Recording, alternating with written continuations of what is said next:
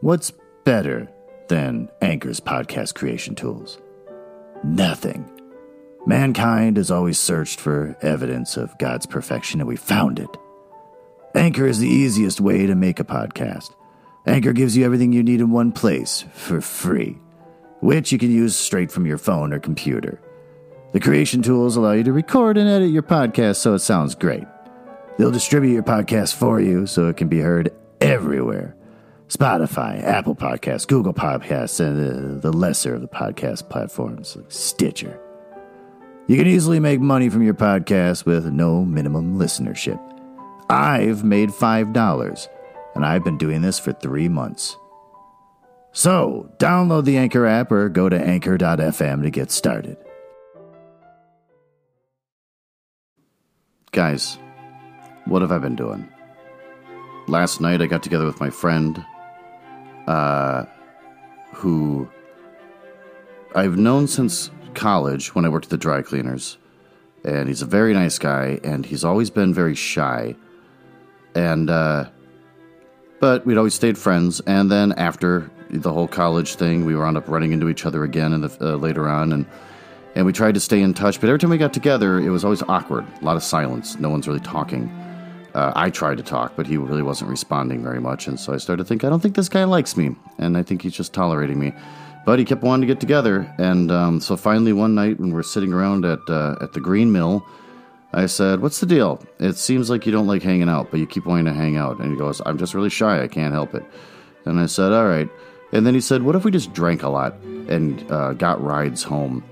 And uh, I said, eh, all right, if that's what you want to do. And he had the time of his life. Uh, he was talking to women. Uh, he was, we were making friends, you know, as well as you can make friends when you're drunk and there's strangers that are also drunk. Um, not quality friendships. Uh, as he said, I had a great time. We need to do this multiple times a year. And I said, I can't do this that often. That's a lot of drinking. And, uh, you know, felt horrible the next day. And so once, sometimes twice a year, we get together and uh, we do that. So last night was one of those nights. And uh, luckily, I didn't have to drink a lot. Um, and uh, he came over to my place. We hung out, we chatted, uh, drank beers, went down to a nearby restaurant bar thing. Uh, but that's not a place you sit and get really like drunk at or anything. So we came back here and we just hung out and drank beers and stuff, and it was a fairly good time. I enjoyed myself, and he seemed to enjoy himself too. Uh, he loved the idea of a podcast. I explained to him, I don't have anyone, no one's listening to my podcast. It's just basically one friend, and that's kind of it. He said, I don't care. Let's uh let's talk about a book we both read. And I said, "All right." And he said, "Let's not talk about it now. Let's save it for the podcast." So we do. We get down in the uh, in the basement, get the mic set up, start recording, and he uh, he we found out we have not read any of the same books. We have nothing to talk about. I only not that I'm trying to be uh, bragging or whatever, but I've only mostly read like classics, old books. Uh, any of the new books I read, like newer ones, I kind of just get annoyed with. Uh, and I don't know why. That's just me being fussy. He only reads newer books, and so um, the only book we both have read was The Infinite Jest, which I started and just had a hard time finishing. He finished it, so of course he had to give me a hard time about actually finishing The Infinite Jest. So that was a failure. I think we are still going to try to. So he decided he wanted to. We're going to both read a book, and then we're going to talk like a little book club, and we're going to call ourselves the Book Boys uh, he he picked it out. He wants to read The Golden Compass. Uh, and I said, "All right." So now we're we're reading The Golden Compass. I'm about four chapters in, and um, you know, it's young adult fiction. I am not impressed. Uh, who knows? Maybe he'll violently argue me on that part. But maybe the next episode might be the one where you get to hear the book boys argue over young adult fiction. Besides that, my dad came over and he uh, gave me a new clock that uh, you wind up and it goes bong. And he also um, gave me a, a bust So the busts has been a running joke where he's got a bunch of them in the house, like 10 or something. They're everywhere. And I always say, when you die, I want to get some of these busts. And he's like, I'm going to tell you straight up, you're never going to get any of these busts. And uh, so we always go back and forth all the time. But then lately, he's been giving me busts. And I don't know where they get them from, but they're getting busts from somewhere. So over the last couple years, I've received two busts. And now he just showed up with a third. And it's a, a kind of giggling woman that might possibly have angel wings. I can't tell. Uh, but in either case, uh, it's it's awesome. Um, I worked on my lawn today. The backyard has no grass at all. It's just Creeping Charlie, I found out, is what it's called, everywhere. And, um, yeah, I basically can't be out there. And so my brother in law has his brother who actually owns a lawn care service thing. And so he came out, really nice. He came out and he sprayed all of the Creeping Charlie, which is my entire lawn and he sprayed it with these chemicals and he did the entire thing, even did the front yard. And he warned me, uh, you're just going to have a dirt lot now because uh, you have no grass and you're going to have to do something about this. So I think he's going to come back for another round. After that, I got to get out there and rake dirt and get it all churned up and ready. And just like I'm a farmer, and I'm going to start putting down grass seeds. So by you know, the end of the summer, maybe I'll have some grass, but by next year, I should hopefully have a beautifully manicured lawn uh, that I'll be able to frolic in and play badminton. Um, and tonight, I'm going to go over to my brother in law's and my sister's, and I'm going to, right after this podcast, and I am going to watch the Deadwood show with them, which is a show I've missed so much uh, all these years. And so, uh, yeah, I want to hurry this crap up, and uh, I want to get get reading. Also, there may or may not be inappropriate content for kids or really sensitive adults. It's public domain books for the most part that I'm reading, so um, I think it's probably pretty safe, and you should probably shouldn't worry about it. But I don't read any of this stuff before I start doing the podcast, so I'm kind of learning about the book as you do. And uh, if anything really cool happens that's sexual in nature or involves a lot of swearing, I'm going to be pretty impressed, just like you, and maybe your kid in the back seat. Have you ever listened to a LibriVox recording and thought to yourself, who are these people? Who's the guy with the labored breath and the cats yelling in the background that takes the time to read Anne of Green Gables to me? Uh, I found myself more focused on the individual reading the book than the actual story itself. Sitting there studying, listening for little sounds the cars outside the window, the creaks and groans from the floor above the head of a neighbor who lives upstairs in the apartment. That is what I would like to recreate here for you with Nuzzle House Audio. I am Glenn Nuzzles.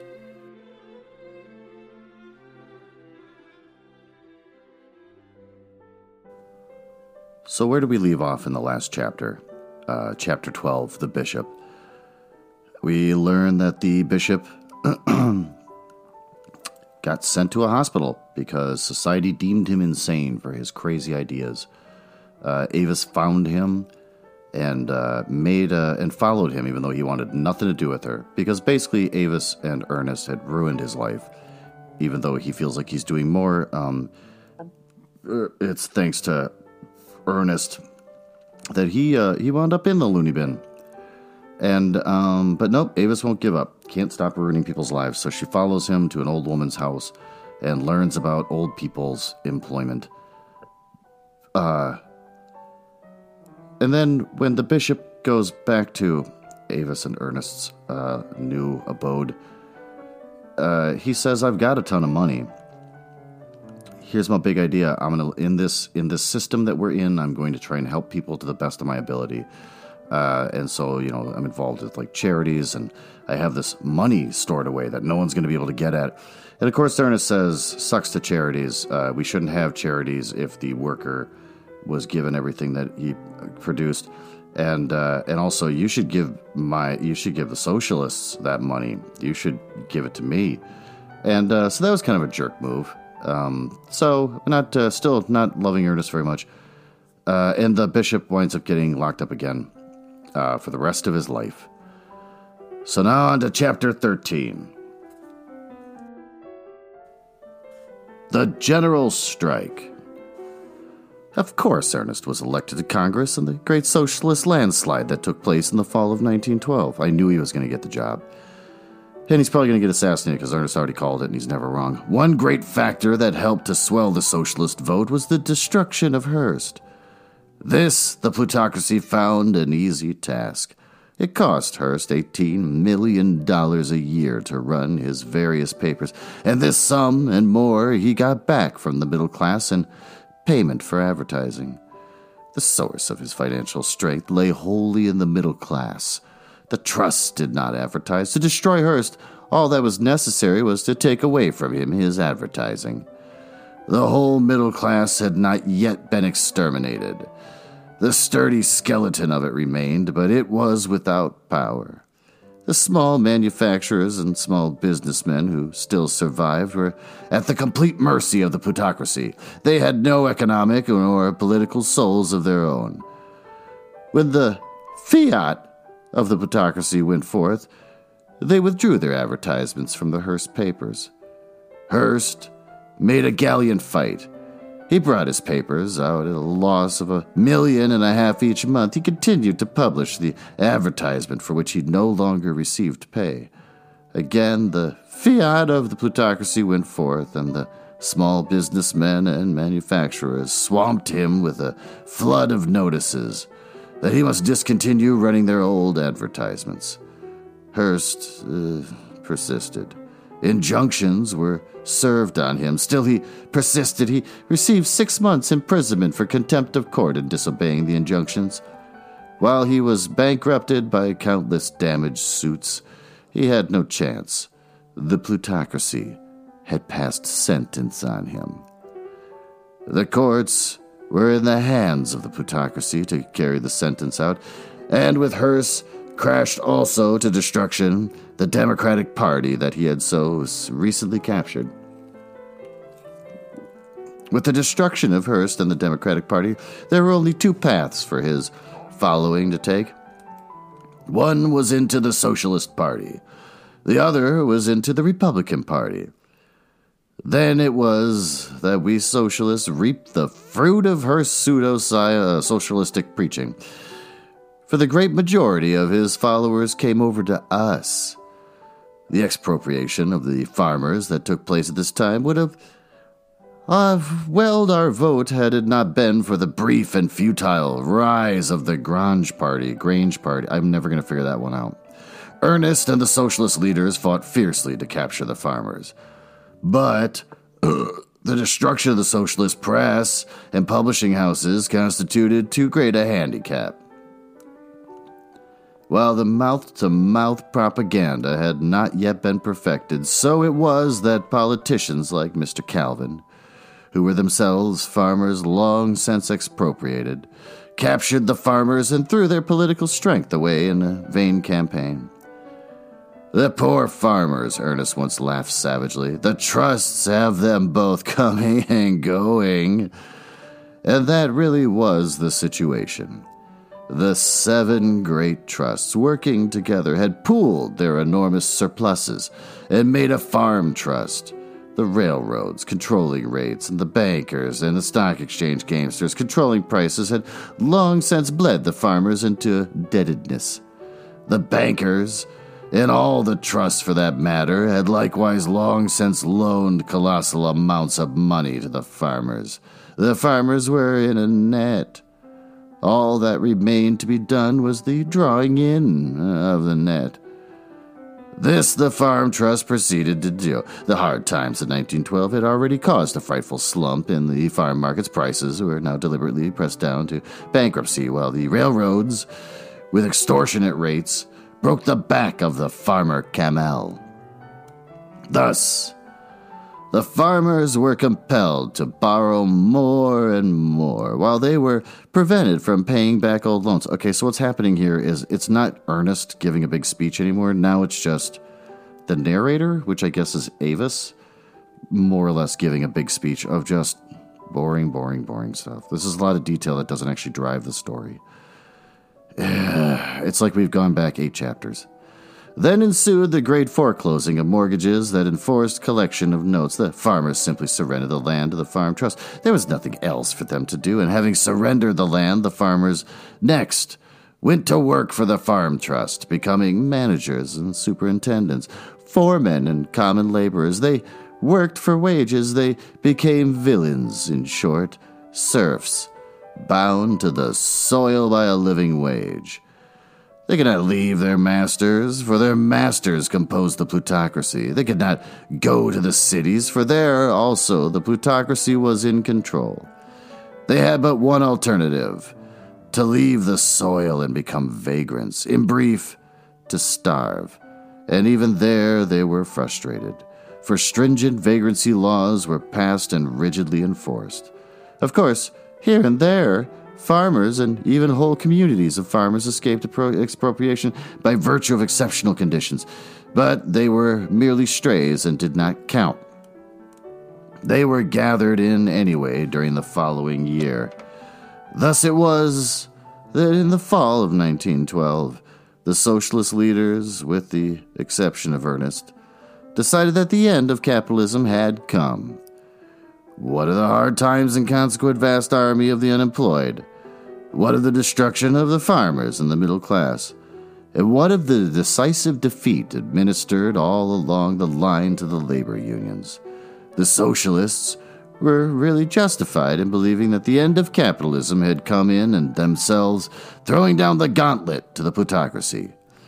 Alas, how we underestimated the strength of the enemy! Exclamation point. Everywhere the socialists proclaimed their coming victory at the ballot box, while in unmistakable terms they stated the situation. The plutocracy accepted the challenge.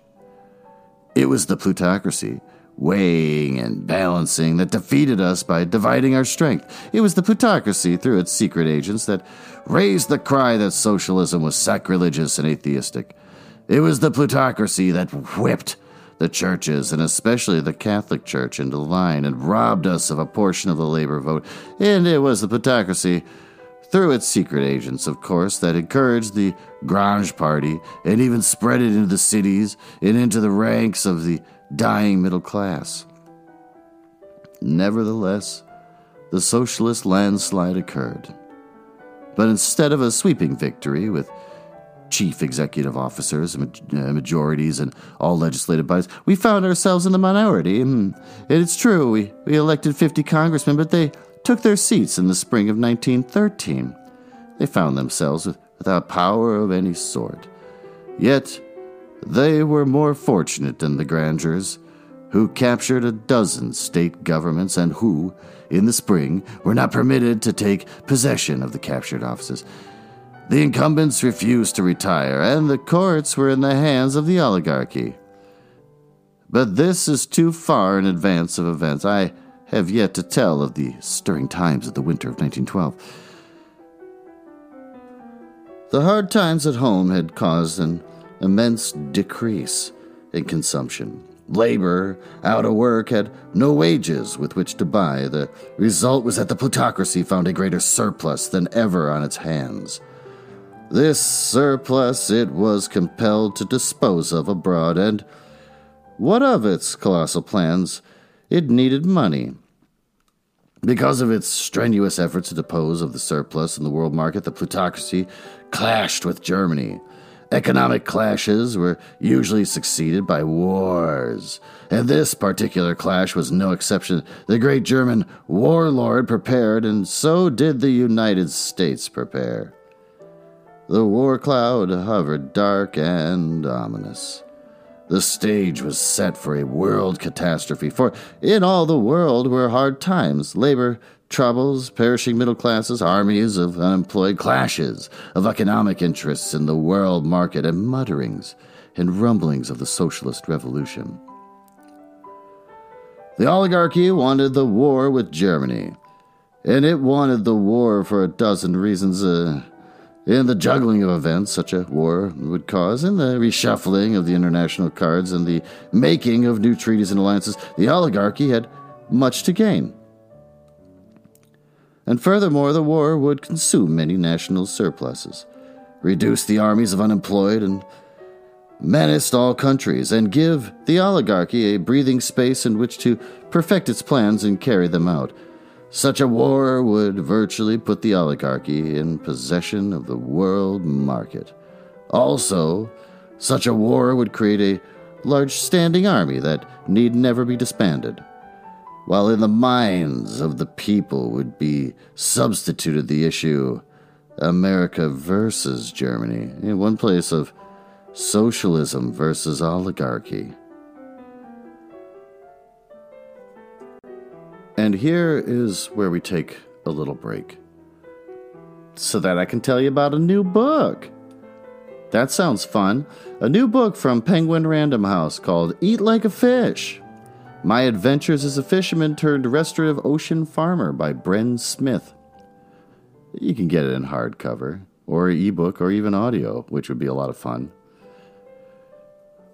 Uh, let's let's learn a little bit about Eat Like a Fish. It's part memoir and part manifesto. In Eat Like a Fish, Bren Smith, a former commercial fisherman turned restorative ocean farmer, shares a bold new vision for the future of food. The vision is seaweed. Through tales that span from his childhood in Newfoundland to his early years on the high seas aboard commercial fishing trawlers, uh, from pioneering new forms of ocean farming to surfing the frontiers of the food movement. Smith introduces the world of sea based agriculture and advocates getting ocean vegetables into American plates. Parentheses, there are thousands of edible varieties in the sea, exclamation point. Here he shows how we can transform our food system while enjoying delicious, nutritious, locally grown food, and how restorative ocean farming has the potential to create millions of new jobs and protect our planet in the face of climate change, rising populations, and, and finite food sources. Also included are recipes mm, from acclaimed chefs uh, Brooke Hadley and David Santos. Written with the humor and swagger of a fisherman. Telling a late night tale, this is a monumental work of deeply personal food policy that will profoundly change the way we think about what we eat. I'm just going to give you a couple examples of praise. This one's from Mark Bittman, author of How to Cook Everything. Bren Smith's book on seaweed farming is something I have been looking forward to for years. This one from Forbes.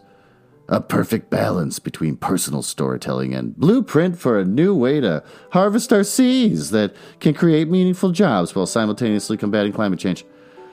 So, if you're looking for a book, a nice little recipe book, including uh, fisherman tales, which everyone would love to have. If you want a foodie fisherman in your living room, rocking back and forth in your rocking chair, smoking his pipe, and telling you of his adventures on the sea and of cooking, this is the book for you Eat Like a Fish by Bren Smith. And now back to the story. Where do we leave off? America versus Germany in the place of socialism versus oligarchy. And truly the war would have been done, all these things, had it not been for the socialists. A secret meeting of the Western leaders was held in our four tiny rooms in Pell Street. Here for, was first considered the stand the socialists were to take, and it was not the first time we had put our foot down upon the war, but it was the first time we had done so in the United States. After our secret meeting, we got in touch with the national organization, and soon our code cables were passing back and forth across the Atlantic and between us uh, and the International Bureau. The German socialists were ready to act with us, which isn't helpful because they're in Germany. There were over five million of them, many of them in the Standing Army. And, in addition, they were on friendly terms with labor unions in both countries. The socialists came out in bold declaration against the war and threatened the general strike. And in the meantime, they made preparation for the general strike. Furthermore, the revolutionary parties in all countries gave public utterance to the socialist principle of international peace that must be preserved at all hazards, even to the extent of revolt and revolution at home. The general strike was the one great victory we American socialists won. On the 4th of December, the American minister was withdrawn from the German capital. That night, a German fleet made a dash on Honolulu, sinking three American cruisers and a revenue cutter, and bombarding the city. Next day, both Germany and the United States declared war, and within an hour, the socialists called the general strike in both countries. For the first time, the German warlord faced the men of his empire who made his empire go. Without them, he could not run his empire. The novelty of the situation lay in that the revolt was passive. They did not fight, they did nothing, and by doing nothing, they tied their warlords' hands. He would have asked for nothing better than a an opportunity to lose loose his war dogs on the rebellious proletariat, but this was denied him. He could not loose his war dogs.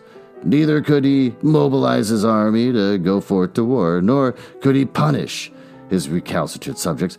Not a wheel moved in this empire. Not a train ran, not a telegraphic message went over the wires. For the telegraphers and railroad men had ceased work along with the rest of the population.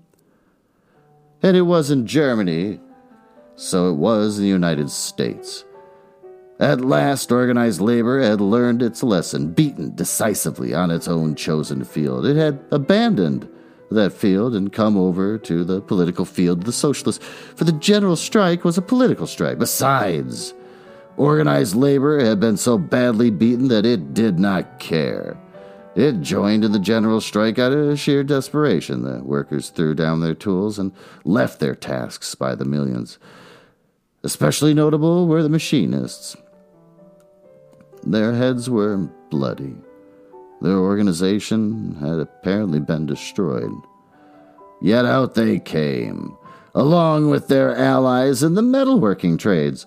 Even the common laborers and all unorganized labor ceased to work, and the strike had tied everything up, so nobody could work. Besides, the women proved to be strongest promoters of the strike. They set their faces against the war. They did not want their men to go forth to die.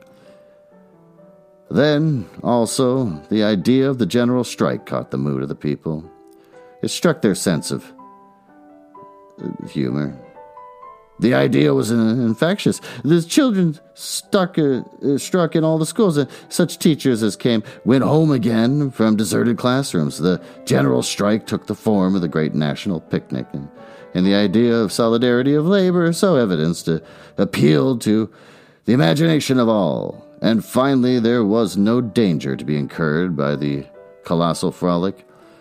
When everyone was guilty, how was anyone to be punished? And the United States was paralyzed. No one knew what was happening. There were no newspapers, no letters, no dispatches.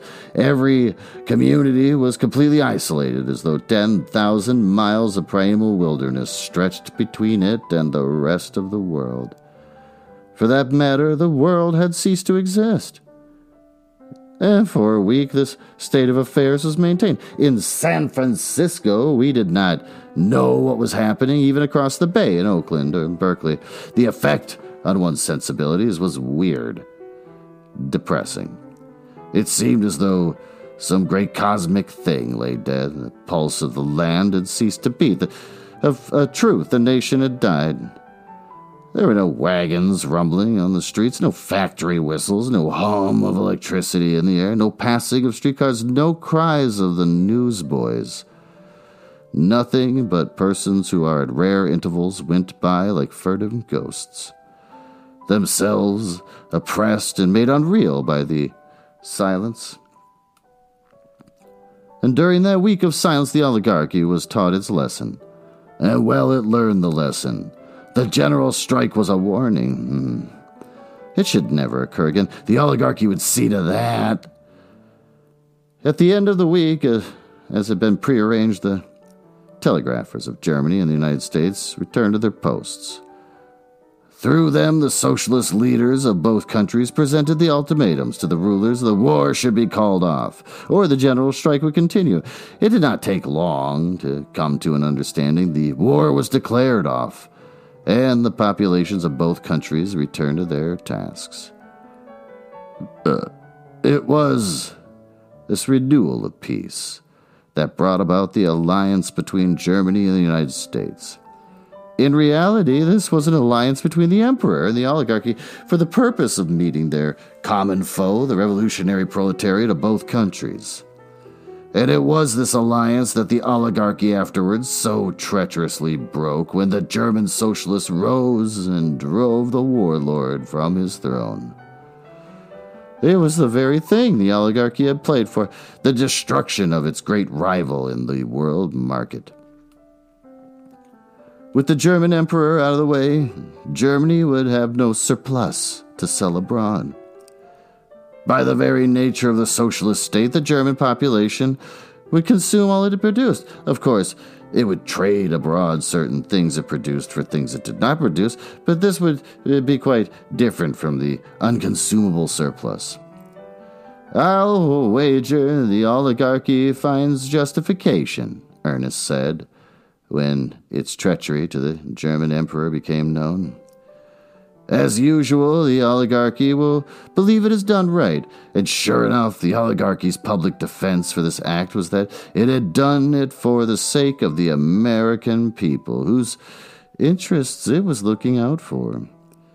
It had flung its hatred, hated rival out of the world market and enabled us to dispose of our surplus in that market. And the howling folly of it is that we are so helpless that such idiots really are managing our interests, was Ernest's comment. They have enabled us to sell more abroad, which means that we'll be compelled to consume less at home.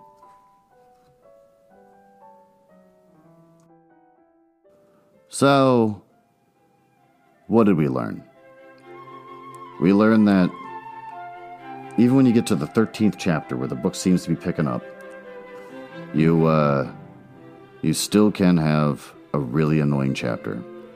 But at least towards the end, uh, it was part of the story of what's going on. We learned that the socialists had their uprising and and that sort of thing. It started out all oligarchy heavy and talking about trade, uh, but at least it got to the point, and the point being that the the uprising happened the socialist Germans said, We got your back, socialist Americans.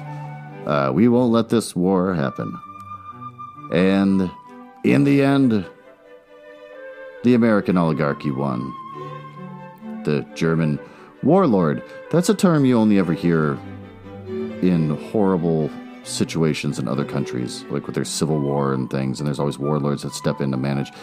Uh, here apparently I gotta I, I, have to look up the definition of warlord later because uh, yeah apparently you could be a warlord and rule a whole nation I guess I don't know.